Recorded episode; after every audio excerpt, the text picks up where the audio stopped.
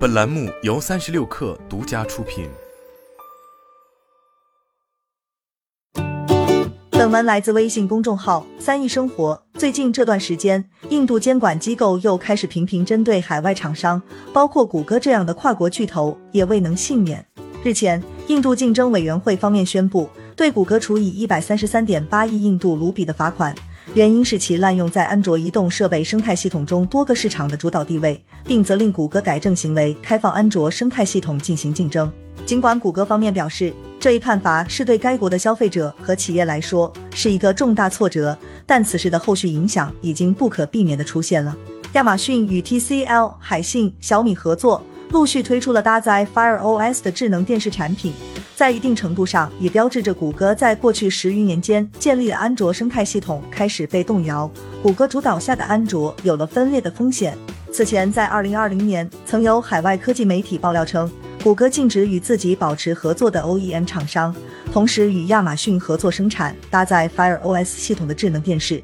如果 OEM 厂商违反这一要求，则将会被吊销 GMS 许可。根据亚马逊提交给印度竞争委员会的相关文件显示。谷歌的这一禁令直接导致诸如创维、冠捷、松下等有意与其合作的厂商纷纷打起了退堂鼓。亚马逊在相关文件中直白的描述，即便这些制造商同意不再搭载安卓系统的智能电视上合作，他们仍然担心，如果与亚马逊在搭载 Fire OS 的电视上合作，同样会在其他业务上冒着无法从谷歌获得 GMS 许可的风险。那么，谷歌凭什么如此霸道呢？其实，谷歌敢于恐吓 OEM 厂商是有依据的，那就是反分裂化协议。早在二零一一年时，谷歌方面有感于安卓生态有了分裂的可能。众所周知，常规意义上的安卓是由开放手机联盟 OHA 打造的 OSP 与谷歌的 GMS 组成，而 OSP 是安卓 e Apache 免费开放原始码许可证的授权方式发布的开源版本，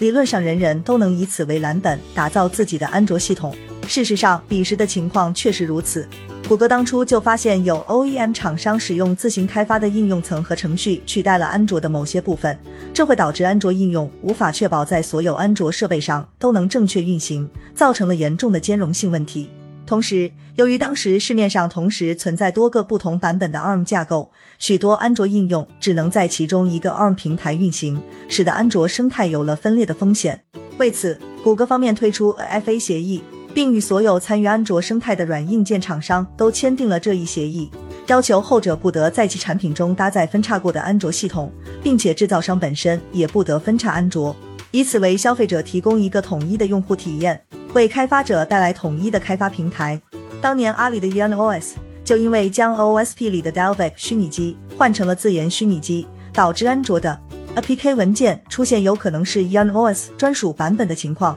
无法在所有安卓设备上正常运行，这一分裂安卓生态的行为，导致谷歌给所有安卓手机厂商下达最后通牒，逼迫后者在 YunOS 与安卓间二选一。凡是使用了 YunOS 的手机厂商就不得使用带有 GMS 的安卓系统。甚至 FA 协议直接让红旗与阿里合作的 A 八零零在上海的发布会临时被取消，后续 YunOS 也无疾而终。通过 FA 协议。谷歌得以在安卓生态里贯彻自己的意志，实现了既让安卓开放，又得以保持系统的统一性。事实上，开源就意味着所有厂商都有加入安卓生态的机会，但真正将硬件或应用卖出去，厂商就必须遵守谷歌制定的规则。从某种意义上来说，NFA 协议是谷歌领导下安卓生态几乎横扫移动端的盾牌。当初在谷歌进入移动生态前，苹果已经靠着 iPhone 的成功在手机市场如日中天，但安卓却实现了后来者居上的表现。究其原因，谷歌做对了两件事情。第一件当然是为安卓注入了开放的基因，越来越多参与者的加入，飞速壮大了安卓生态，并且通过携手做大蛋糕的方式，安卓最终滚起了雪球。第二件事则是统一整个联盟的声音，毕竟林子大了，什么鸟都有。由于安卓生态的参与者基于不同的利益诉求。自然是各有各的想法，各方的想法多了，联盟就有分裂的可能。历史上各式各样的联盟之所以分崩离析，大抵都是因为这个问题。而借助 FA 协议，谷歌为安卓生态划定了底线，那就是不要做谷歌没有让你做的事情。现在的情况就是 FA 协议看起来似乎摇摇欲坠了，不仅印度监管机构将之视为谷歌的垄断原罪。欧盟方面也将谷歌的反分裂政策被视为滥用市场支配地位。如果 FA 协议做股，谷歌不能以此为依据要求 OEM 厂商开发自己的安卓系统，那么在当下安卓手机内卷程度极高的当下，厂商已经为了凸显差异化，已经是绞尽脑汁。一旦有了打造属于自己安卓系统的可能，手机厂商估计就要欣喜若狂了，而安卓生态也就有了碎成一地的可能。